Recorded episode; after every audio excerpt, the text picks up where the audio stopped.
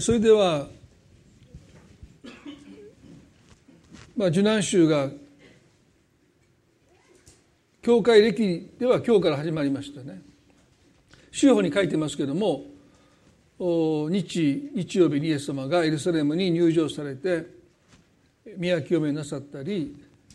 またマリアがイエス様の足に香油を塗ったりそして最後の晩餐をして金曜日に受難日を迎えますけれども、まあ、私たちは先週からこのキリストの十字架に向かって歩まれるそのお姿を黙想してそして十字架に至る道それは自分に死ぬという道ですよね。そのことについて先週もお話をしました。そして、今日その補足というかもう少しだけ付け足してこの受難週を迎えていきたいという思いで自分に死ぬことの続きを今日お話をしたいと思います。でその前に少しあの先週のメッセージも振り返りたいと思うんですけれどもマタイの16の21マタイの16の20あごめんなさい16の24ですねそれからイエスは弟子たちに言われた誰でも私についてきたいと思うなら自分を捨て自分の十字架を追いそして私についてきなさい。まあここでイエスについていくために2つの条件を挙げられました。一つは自分を捨てるということ。そして2つ目は自分の十字架を追うということです。先週もお話をしましたけどもこの2つは連動してますよね。切り離せないですから自分を捨てるということを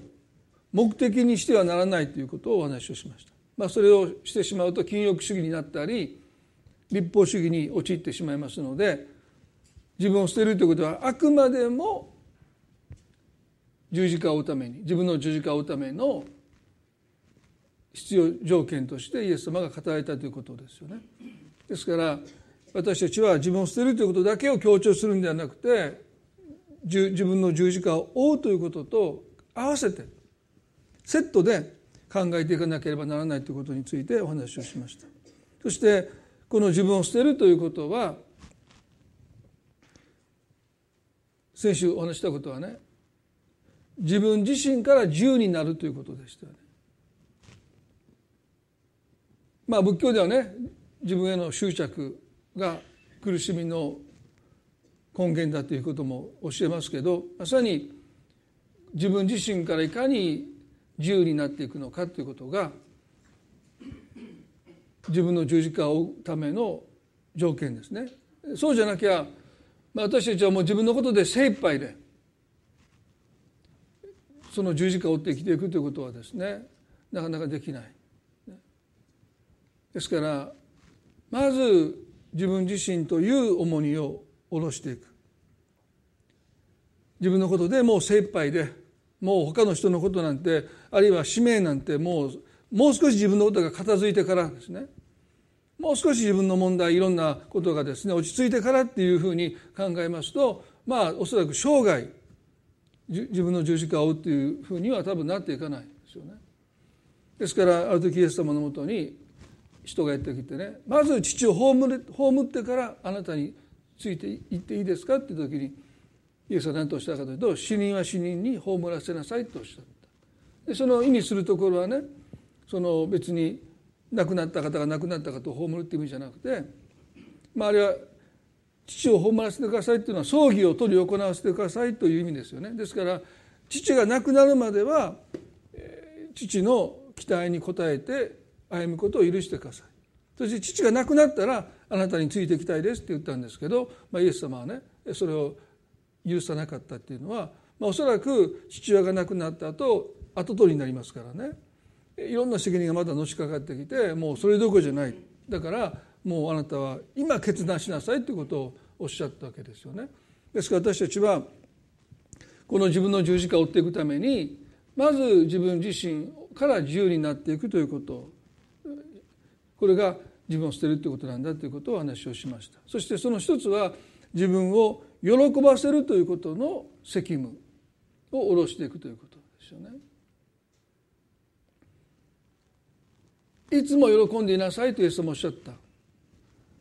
でもキリストは自分を喜ばせることはなさらなかったとも聖書は書いてます。ローマの15章に。どういうことかというとイエスはご自分でご自分を喜ばせるということはなさらなかったけどもいつも喜んでおられたということですね。でこの違いを私たちが理解していくということは大事ですよね。ですから多くの人は幸せになろうとして幸せをつかもうとして生きてる。でね。でもクリスチャンにとっての幸せは何か私たちが追い求めて掴んでいくものじゃないんですね。イエス様についていく道とそして幸せになるだろうと思える道がいつも私たちの前にあるかもしれない。でもそれが実は一つなんだって。でも私はそう思わなかったですよね。イエス様についていく道は、まあ、不幸とは言わないけども、まあ、この世の幸せを捨ててついていくっていうふうに、まあ、そんなメッセージも、ね、この世の喜びをされとかですね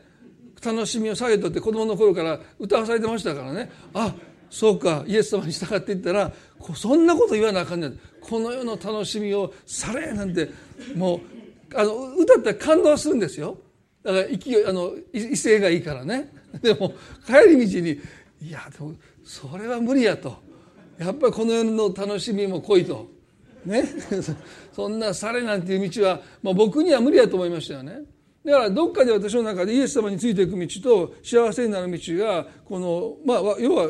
同じじゃなくてまあ言えばもう真逆の道です。正反対だったんですね。でもだんだんだんだん分かってきたことはイエス様についていくことの中に本当の幸せがあるっていうですね。だからまあ世の楽しみっていうのはまあ言うところの俗なものであったとしてもですね何かそれが子供心になんとなくイエス様についていく人生っていうのは、ね、そういう人生なのかなっていうイメージがあったので、まあ、前も言いましたけど亡くなる1分前にギリギリ救われたいっていうのが私の子供の頃の夢でしたからねそれまではもう好きなことをやって、まあ、最後の最後1分前にギリギリセーフっていうのが、まあ、理想だったんですね。でそういうふうになりたいなと思ったらまあ二十歳ぐらいの時に神様に触れられてこんな道に来てしまったという、まあ、その時の思い描いた人生とはかなり変わりましたけど、まあ、でもこのイエス様についていくということの中に実に私たちの幸福があるんだということはですね自分を喜ばせるということを一度やめないと、まあ、十字架を追ってみないとイエス様がおっしゃった幸せ幸福っていうものを味わえないと思いますね。ですから、まあ、それは一度半信半疑でもいいので、ね、幸せを追い求めることをちょっとやめて、そして、えー、十字架自分の十字架を見つめていくということをですね、まあ、この受難週私たちは多分神様に求められてるんじゃないかなそんなふうに思いますね。そして二つ目今日考えたいことは自分自分から自由になるということは、まあ、自分を重んじるというですね、まあ、自分を尊ぶということ。それも私たちにとって重荷なんですね。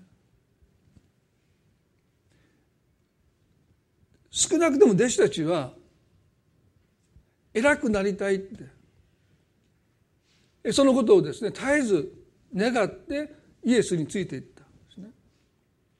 でもその歩みの中で彼らは本当に偉くなるということがどういうことかよく分からなかった。ですから私たちはこの人間の一つの重荷として私たちが自分を幸せにしなければならない幸せにならないといけないという重荷を下ろしていくということと同時にこの重んじられるっていうですね。まあ自分の栄光と言ってもいいですね。そういう重荷を私たちはやっぱりどこかで背負ってるんだろうまあ馬鹿にされた時に多くの人は激しく怒りを覚えるというのはそういうことですからね。ですからどこかで軽んじられるとか例えばもうそんなことはね例えばレジ並んでてねえっと待たされるとかレストランで席に着いたのにお店の人がなかなか目に注文取りに来てくださるな時にどうですか皆さん？イラッとしたりなんか腹が立ってる人は相当重んじられたいという重荷を背負ってますよ。まあ僕はもうそんなことはないと自分では思ってるんですけどまあもうねちょっともういいですって言ってもうお店から出る人もいるかもしれないですね。いやもうすいませんでした。いやもうそんなのこんなお店はもうだダメって言って出ていかれる方いるかもしれない。でその時ねまあちょっと私たちはどれほど自分が重んじられたいいや重んじられるべきだという思いを背負って生きてるか。ですから軽んじられた時の私たちの反応をよくよく考えればいや私そんなこと全然別にこの世で偉くなりたいと思うのでそういう意味じゃないんですね。自分がいかに大切な存在なのかということをね分かってほしいという願いというものは私たちの中で非常に重荷となっていくんだろうと思いますね。ですからそれを下ろさないと自分の十字架を追うということはなかなかできない。要は自分の十字架を追うということはまさに自分がいかに大切な存在なのかということを分かってもらいたいという願いを下ろすということですからね。でそれはなかなか難しいですよ。ですから私自身も、ね、別にキリスト教会の中で、まあ、大きな組織の長になりたいという願い全然ないんですね。あそしたらあそんな願いがないのかというとレジで待たされたらちょっとカチンときますしね。レストランに行っておそらく全然注文取りに来てくれなかったらね軽んじられてると思って腹も立つかもしれません。だからやっぱりそういう願いっていうものを私たちは下ろせてるわけじゃない。でもそれはかなり負担になっていると思います。だから十字架を追うってことはもう真逆のことを選び取るってことはかなり難しいと思いますよね。ですからまずその思い願いそれを下ろしていくということを私たちがイエスを通して学んでいかなければ多くのイライラとか苛立ちとか怒りとかっていうものはそこが原因になっていることも多いんじゃないのかなというふうに思いますね。マタイの20の26でイエス様はこうおっしゃった。あなた方あ25回もお読みしましょうかマタイの20の25でそこでイエスは彼らを呼び寄せて言われたあなた方も知っている通り違法人の支配者たちは彼らを支配し偉い人たちは彼らの上に権力を振るいますあなた方の間ではそうではありません。あなた方の間では偉くなりたいと思う者は皆に仕える者になりなさいとおっしゃる。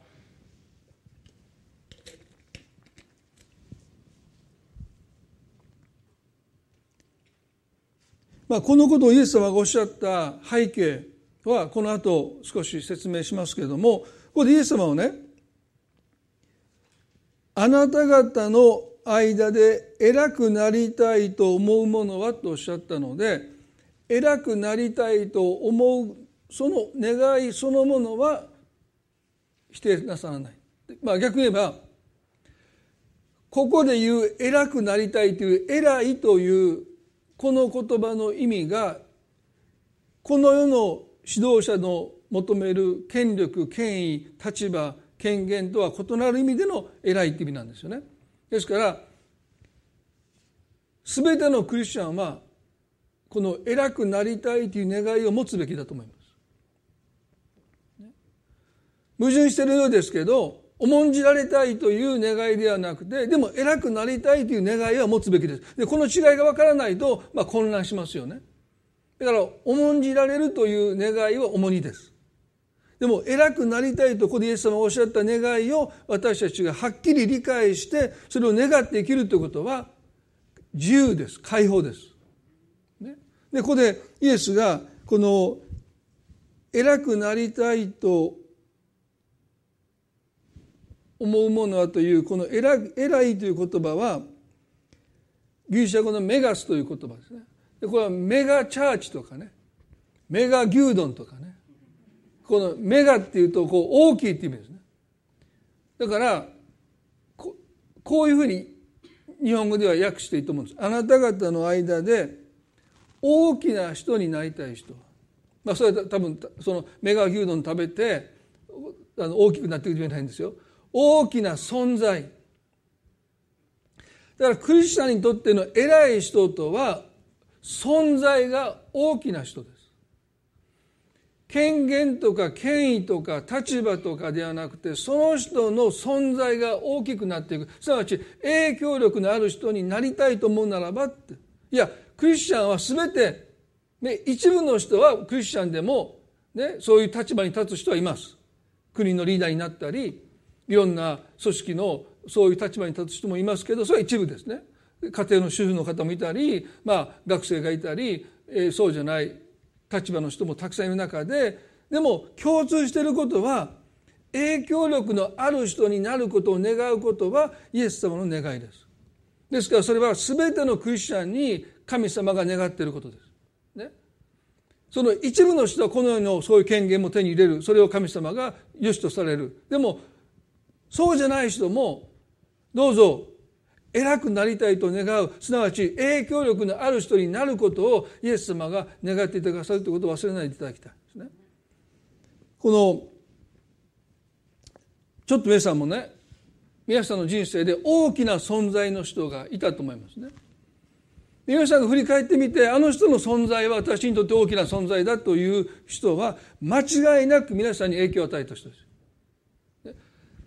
皆さんに何の影響も与えなかった人が皆さんの人生の中で大きな存在になることはまずありません。あの人から何の影響も受けてないっていう人は皆さんの人生でそんな大きな存在ではない。良くも悪くもですよ。悪い意味で皆さんの人生に大きなあの人のおかげでこんな私になったって思い出すだけでも腹立つ人もかなりの影響を与えたわけです悪い意味でね。で裏返しもそうです。で皆さんの人生にはそういう人が少なからずいると思いますね。そして本当の偉大さとはどれだけ長きにわたって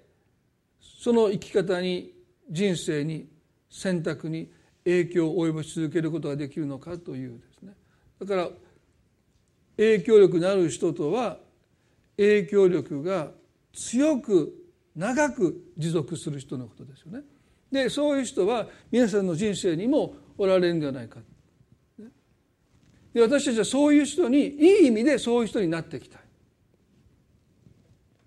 まあちょっと余談ですけどねこんな話を聞いたんですね。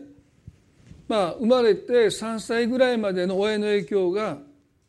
まあその人の生涯に少なからず影響を与えていくその時どういう影響を受けたのか。基本的な信頼感というのもありますよね。まあ本当に親が信頼に値するという最初に出会った大人が親がね信頼できる人なんだという基本的な信頼感をそこで身につけた人は、まあ、人というものは、まあ、いろんな人がいるけども基本的には別に私を失敗させようとか私を何とかね不幸にしようとかっていうことを別に思ってるわけじゃなくて、まあ、基本的には信頼できるんだと思う思うようになっていくのと、まあ、その時にいろんな辛い経験した子供はですね、まあ、人っていうのは信頼できない。っていうものをもうその3歳までにある程度そういう思いを持ってしまったら、まあ、多分生涯にわたって、まあ、人を信頼するということは難しいと言われてますよね。でこの臨床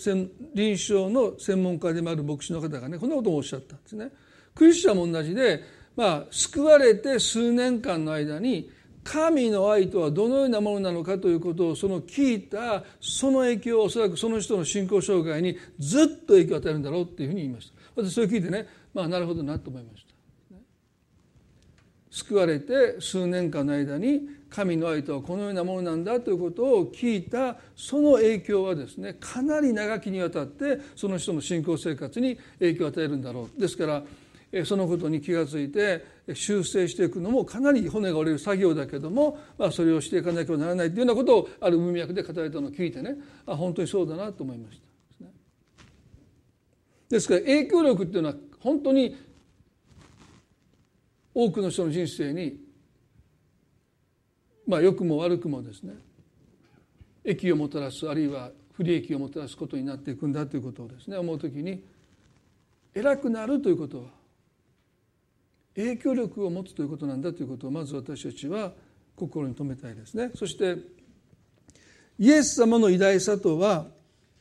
十字架で亡くなって2,000年経ってもその影響力が色あせないということですよね。世界中で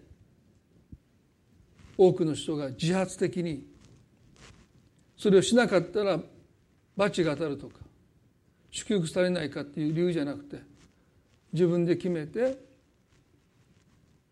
イエスに従うというですねそれは別に牧師になったり宣教師になるという意味ではなくてですねクリスチャンとしてキリストの教えに従って生きていくということをほとんどの人は自発的に決めてる、まあ、一部はそうじゃない人もいるかも分かりませんね。でもほとんどの人はそれを自発的に決めてキリストに従っているということ。もう絶大なもうこんな影響力を持った人は他にいないですね。でそれが試されるのはその人がいなくなった時にその影響力がその人と共に消えていくのか。その人がいなくなってもその中に残り続けていくのかだから2000年ですよね。そして3000年、まあ、この世界が3000年続いても4000年続いてもこの影響力は決して色あせないですよ。でこれがイエス様が私たちに示してくださった偉大さ。本当の偉大さですよね。それを私たちも重んじられるというこの願い重荷を下ろしてこの本当の意味での偉大さというものを主体求めていくそういう生き方に切り替えていくということが、まあ、実に自分の十字架を追っていくことにおいて不可欠なんですそれが自分を捨てるということですよね。このマタイの20の20から少しイエス様がそのことを偉くなりたいと思う者は皆に疲れもになりなさいとおっしゃった背景の出来事。を、まあ、メッソもこれは、えメッセージでも何度もお話をしている箇所なので、えー、よく分かっておられると思いますけれどもゼベダイの子ヤコブとヨハネが母親と一緒にやってきまして母親がイエスの前にひれ伏して言いました「お願いがあります」どんな願いですか？イエスが問われると私のこの二人の息子があなたの御国で一人はあなたの右に一人は左に座れるようにお言葉をくださいと願いましたでこれは母から出たことなのかこのヤコブとヨハネが母を説き伏せたのかということはもう明らかですよね。まあ、おそらく母も漫才ではなかったと思いますけれども、まあ、ヤコブとヨハネが母にお願いしてついてきてもらった。まあ聖書に中に出てくるマゾコン兄弟ですね。まあ多分そうだと思いますね。まあそれなりの年いってますからもうね。だからお母ちゃんついてきてやって。イエス様にも母の方が年上ですからね、まあ、お母ちゃんから言ってくれたらイエス様もちょっとはねあの聞いてくれはるかも分かりへんっていう京都弁にも何で僕が京都弁話してかよく分かりないんですけど最近ごちゃごちゃもう日曜日ごちゃごちゃなんですね。月曜日ぐらいまで。でやっと水曜日ぐらいから大阪に戻るんですけどまあそういうことを頼んだわけですよね。でその時にそのイエス様がおっしゃったことは22節であなた方は自分が何を求めているのか分かっていないのです。私が飲もうとしている杯を飲むことはできますか？彼らはできますと言った。でここで彼らは重んじられることを願ってる。イエス様の右と左というのはこの世にあって重んじられることを彼らは願った、イエス様に次ぐ、まあ、立場を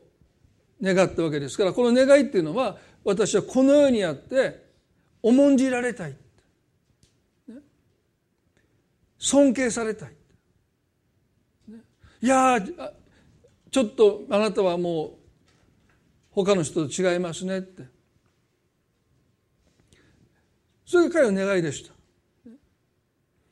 でも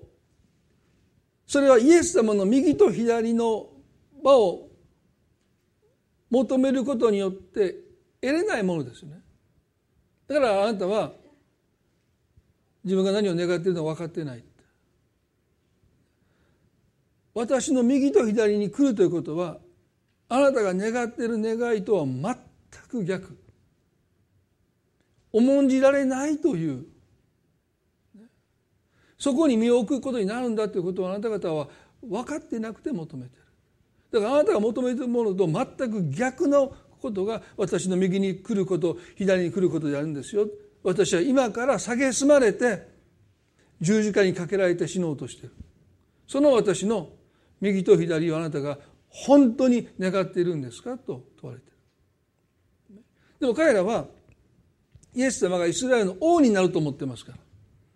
だからイエスの右と左ということは彼にとっては重んじられる場所に自分がつけるという思いでそれを願っているわけですけれども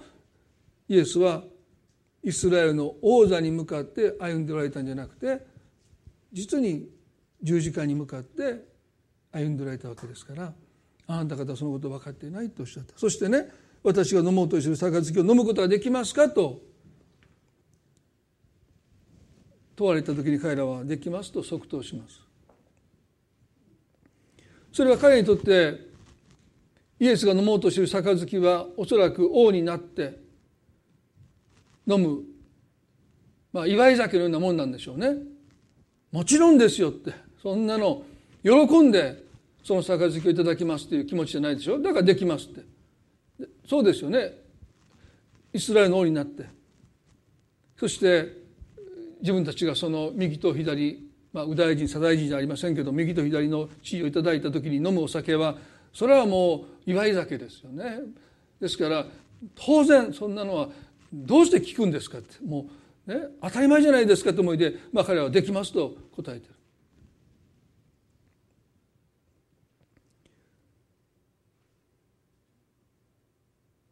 この後彼らはですねその杯の中身が何であるかを知ることになります。イエスは十字架の前夜木曜日の夜このゼベダイの子ヤコブとヨハネともう一人ペトロを連れてゲッセマネの園に行かれた。そしてこのようにおっしゃった。マタイの26の39では「我が父をできますならばこの杯を私から過ぎ去らせてください」と祈った。イエスは救い主として来られたことをここで否んでるわけじゃない。もし全ての人の罪を償う他の道があるならばどんな苦しみだって私は耐えますと言ってる。どんな拷問も喜んで私は耐えます。まあ十字架の処刑っていうのはあまりにも残酷なのでローマの人たちは十字架刑によって殺されなかったですよね。ですからローマ人がローマ人を殺す時に十字架刑を使わなかったそれはあまりにも残酷だから残虐だから使わなかったわけですね。外国の者たちを処刑する時にのみ十字架刑を使うわけですからまあローマ人たちはいくら同胞が罪を犯して人を殺めてもこの処刑法では殺してないだから相当残酷な処刑法でしょパッションと映画を見られた方はもうその描写があまりにもリアルすぎて心臓発作で亡くなった方もいるわけですよね。でもまあここでその残酷な残虐な痛みを描写する必要はありませんけど、まあ、両手両足を釘付けされてそして最終的には息ができなくなって、まあ、溺れ死んでいくような形で窒息していくわけですよね。だから痛みを出血を最小限にして苦しみをできるだけ長くこう続けせあまりにも死なないので最後はすねの骨を折って自分の体を持ち上げることができなくなってまあそのまま息ができなくなって死んでいくという経緯でしょ。でもねもっと痛みをそれに加えることができるんですよね。まあ言わなくてもいいですけど。だからイエスのお祈りはねたとえ十字架刑のより強い拷問の末に拷問の上に拷問を加えられてもう気がおかしくなるぐらいまでにもう痛みの限りを尽くされても私はそれを喜んで受けます。でもこの杯だけを。これ以外の方法でもし私が人々の罪を償うことができるならばどんな痛みにも私は耐えます。でもこの杯だけは私から過ぎ去らせてください。この杯とは父なる神から見捨てられるという。我が神我が神どうして私をお見捨てになるんですかという父なる神から見捨てられるというこの十字架の苦しみだけはこの杯は私から過ぎ去らせてください。それ以外のどんな苦しみにも私は忍びます。耐えますと祈ってる。それだけイエスにとってこの杯はもう耐え難い。彼の全細胞が拒絶反応を起こしている。それだけは無理だって。でそのイエスを見てゼベダイの子であるヤコブというふうには何を思ったんでしょうね。私たちは一体何を求めたのか。あの主私たちのイエスがこれだけは勘弁してくださいあとはどんなこともします。どんな苦しみにも私は耐えますって祈っておられるあの姿を見て私たちは一体何を求めてあなたの右にあなたの左にあの方の傍らに立って同じ杯を私たちも飲まなければならないとするならば私たちはもうあの方のように祈ることすらできない。もう私たちはあの方の傍らで多分息絶えてだろう。何を私たちは求めてできますとあの杯を飲むことができるかと言われた時にできますと答えた我が身を恥じたんでしょうね。そんなことはできないできるはずがない。でもねこれ皆さんここでね彼らは同時に慰めも受けてる。それはマタイの20の23でイエス様がねできますと言った彼に対してこう答えた。あなた方は私の杯を飲みはします。しかし私の右と左に座ることはこの私の許すことではなく私の父によってそれに備えられた人々があるのですとおっしゃった。あなた方は私の杯を飲むことが飲みはしますとおっしゃった。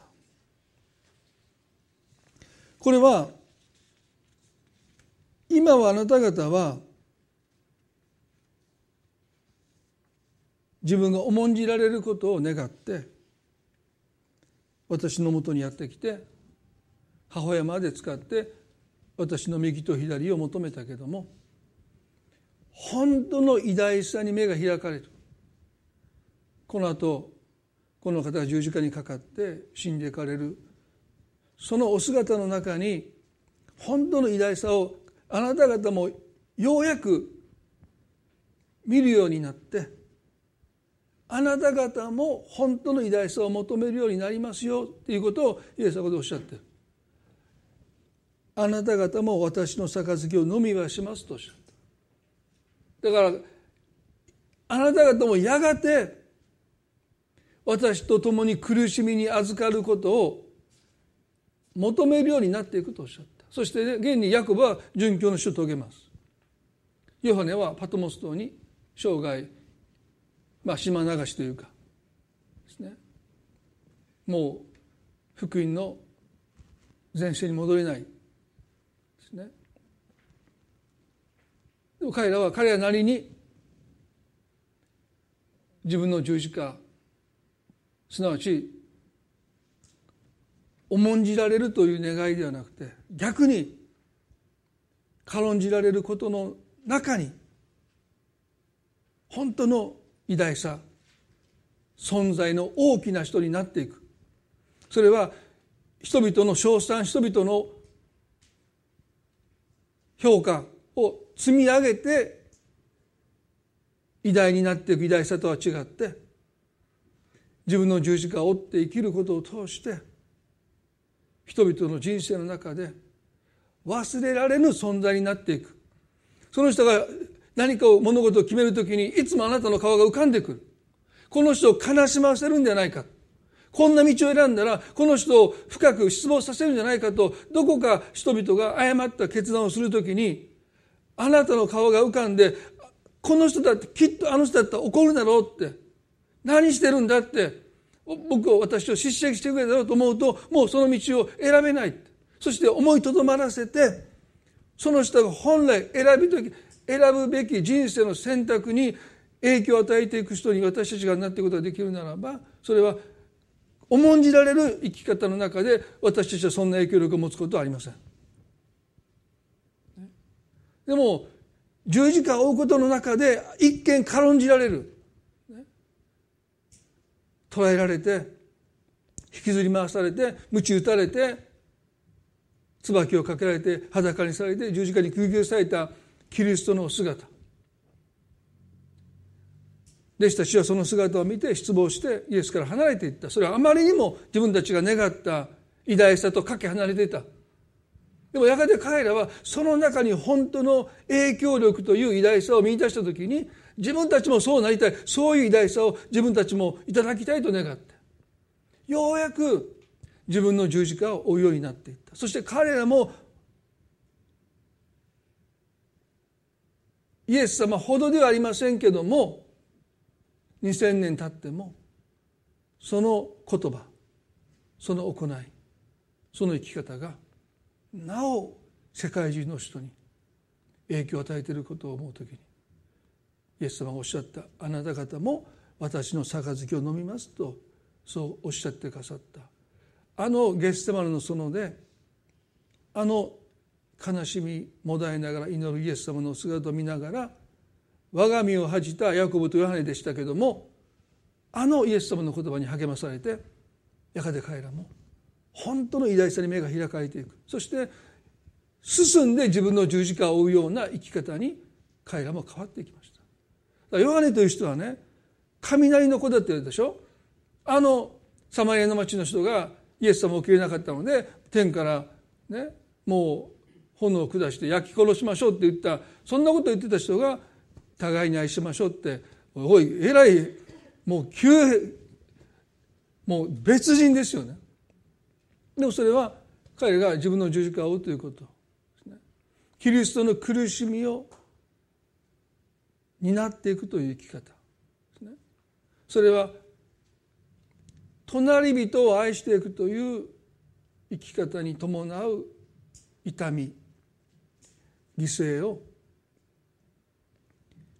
進んで引き受けるというのが自分の十字架を追うということですよね。先週少しお話をしましたけども。ですから自分の十字架と何かそれは隣人を愛するという皆さん一人一人に与えられた神様からの特別な愛し方。皆さんにしかできない隣人を愛する愛し方を皆さんが担っていくならばそれは全員違いますよね。そして皆さん一人一人に特別な愛し方がある。その愛することが必ずしもたやすく安易にすぐにできるわけじゃなくてそこには痛みが伴う。でもイエス様があの十字架皆さんが身代わりとなって死んでくださるイエス様の十字架を理解してもう本当にイエス様に頭を下げて涙で、ね、その十字架をみんなが忍んだわけじゃなくて人々はイエスを裸にして椿をかけて平手打ちをしてそして神に呪われた者としてユダヤ人たちはイエスを十字架にかけて殺していくわけですから彼らは何をしているのかわからないですという祈りもね感謝してみんなが自分の罪のためにイエス様が十字架で死んでくださってるんだということを分かってもう号泣して涙の中に十字架で亡くなったわけじゃなくて嘲笑いの中に死んでいくっていうことは戦い方と思いますよ。たとえ神の御子であっても。ですから私たちが隣人を愛するってこともそんなに大するわけじゃない。でもそこで私たちが自分の十字架というものを追っていく。自分に死ぬということを自分が重んじられるとは逆の経験する。なんでそんなこと言われないといけないんだって。感謝されても当たり前だってなんでそんなこと言われないといけないんだって言ってもうやってれないと僕は分かんないけどそれでも自分の十字架を追う時にですね。イエス様のあの言葉分かりますよね。受けるよりも与えることが幸いだって言ったらこの幸いとは何かというと私たちが本当の自分になるためには何を得たかじゃなくて何を捧げたか何を与えたかによってあなたという本当の自分がそこに存在するわけですよね。ですから受けるよりも与えることが幸いだってこの幸いとはあなたが与えることを通して犠牲を払うことを通して本当の自分と出会うということです。ですから皆さんは受けたものの集大成が自分ではなくて与えたものの集大成が皆さんなんです。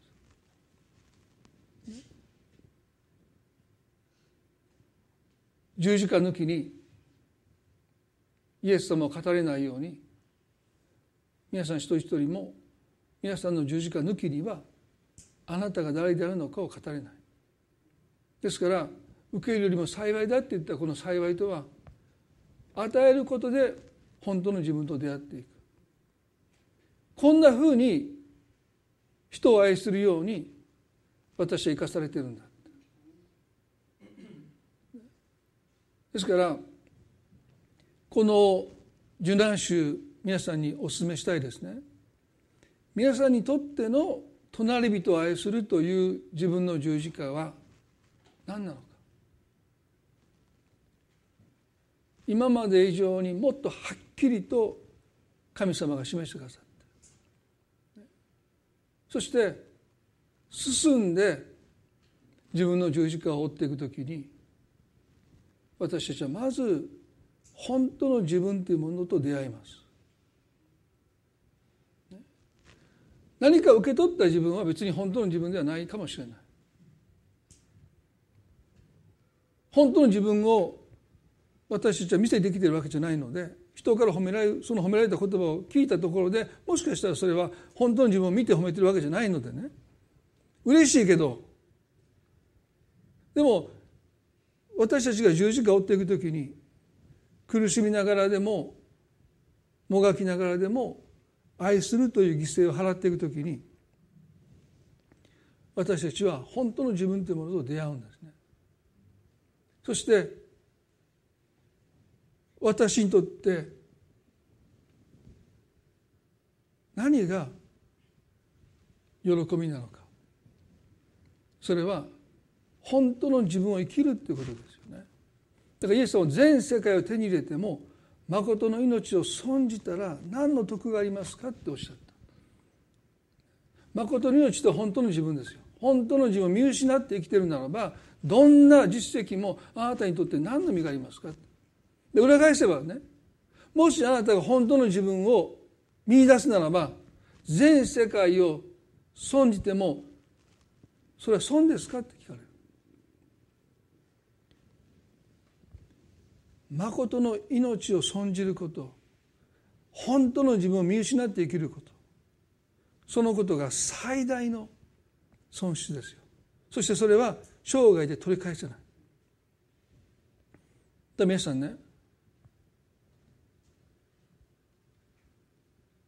自分の十字架を追う時に神はこのように私を人を愛するように作ってくださったんだ。十字架があなたを語ります。あなたをこういうふうにして人を愛するように神はあなたを作られたんだよということを十字架があなたを語る時にあなたは本当の自分を知りますよね。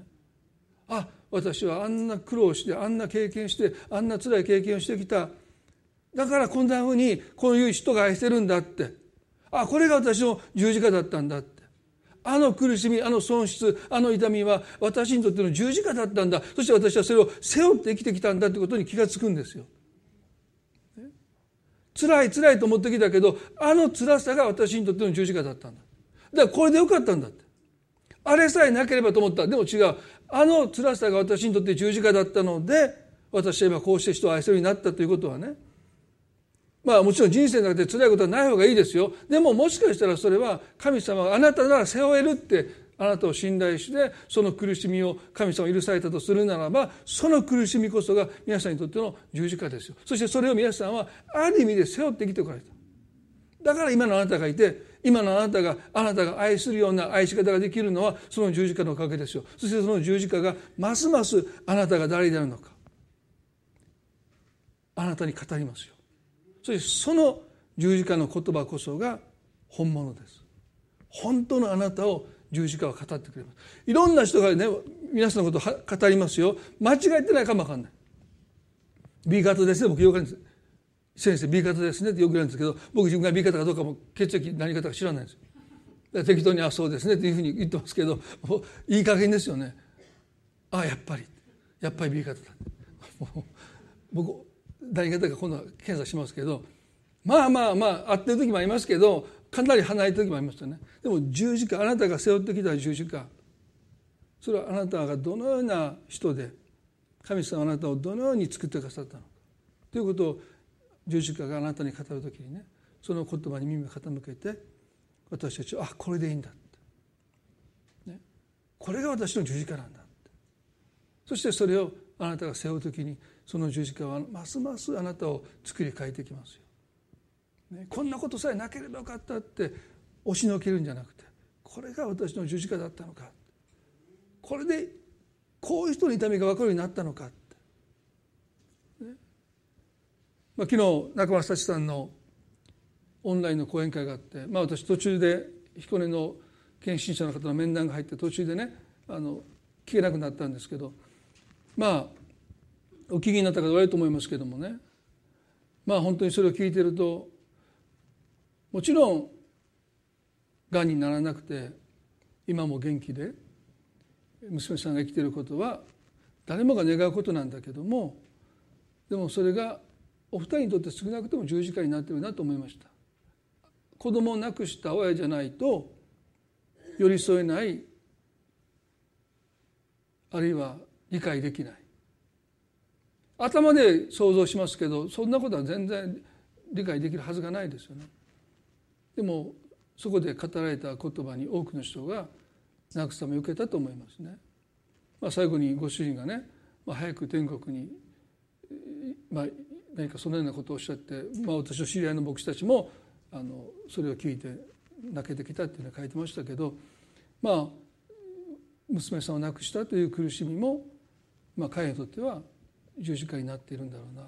それが苦みになったり怒りになったり、ね、恨みになったりするんじゃなくて本当に深い愛を持って慰めを持って憐れみを持って人々と。だからご主人も言いましたね。今まで授業の中で、まあ、この方東大出てシカゴ大学の教授をしておられてもう本当に優秀な人ですよね。で最初はもう出来の悪い学生をさばいてたって。そんなこともできないのかって、まあ、彼はご自分がそういう経験なさったことないので。でも娘さんの死を通してそういう学生たちの気持ちがよく分かるようになったということもおっしゃっててね本当に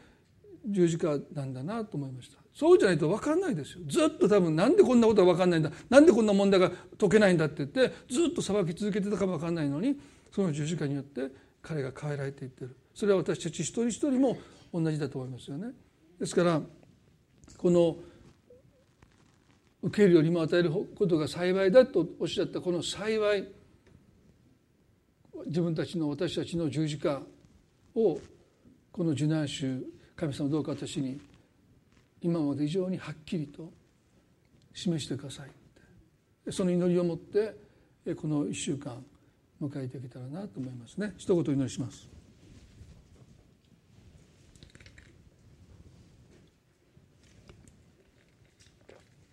恵み深い私たちの天の地の神様。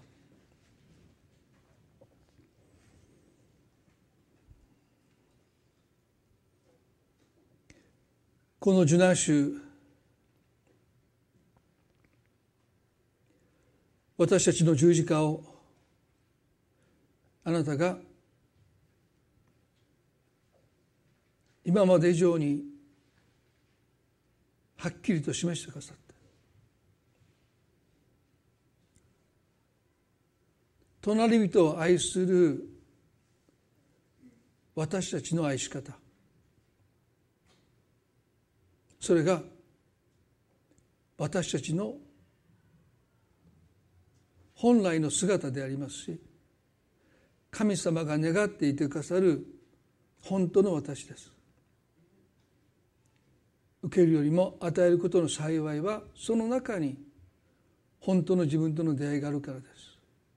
神様どうか十字架を追うことで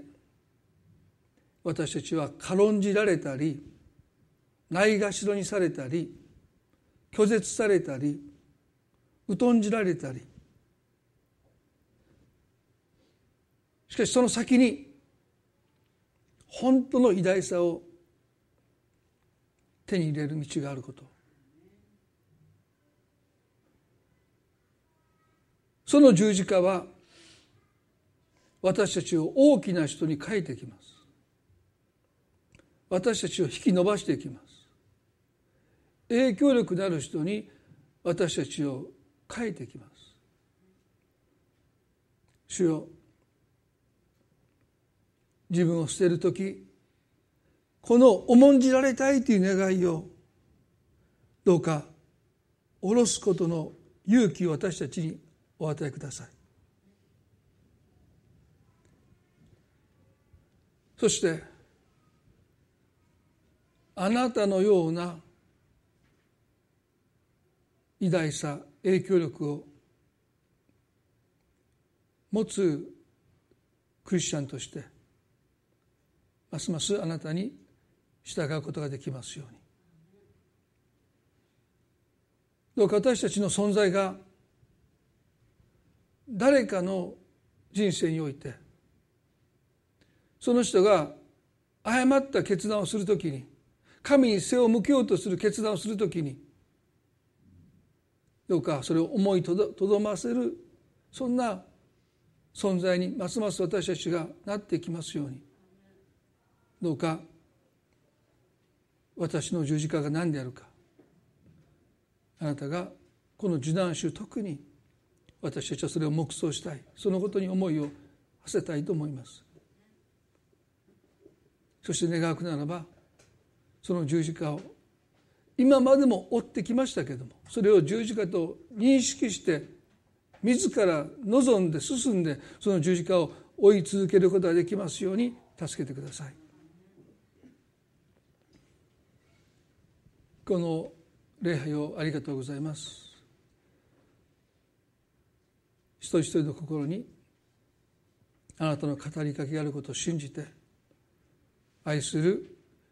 私たちの主イエスキリストの皆によってこの祈りを見舞いにお下げいたします。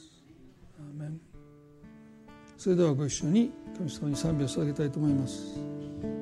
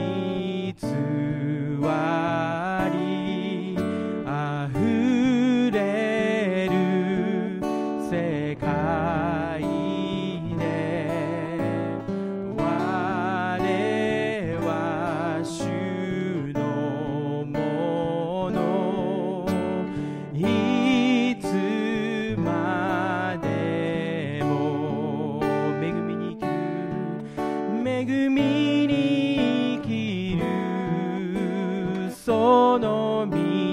で私は本当の私と出会う。すべてを駅に帰る主にこの人生委ねます。この人生捧げます。初めの愛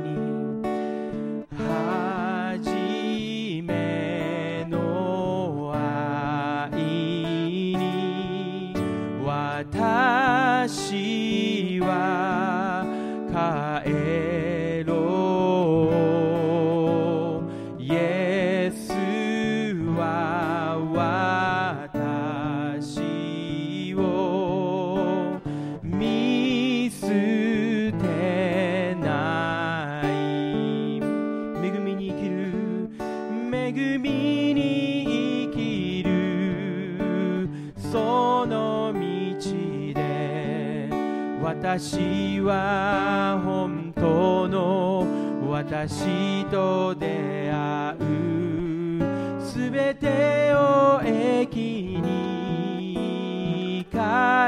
る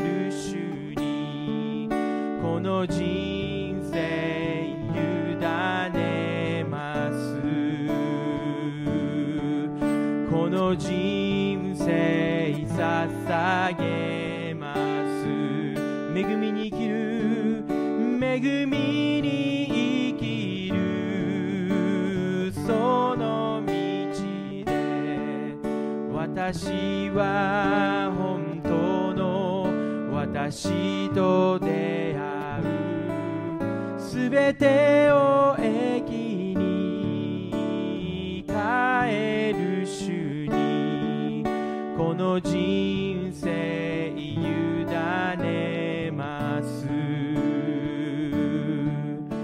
この人生捧げます。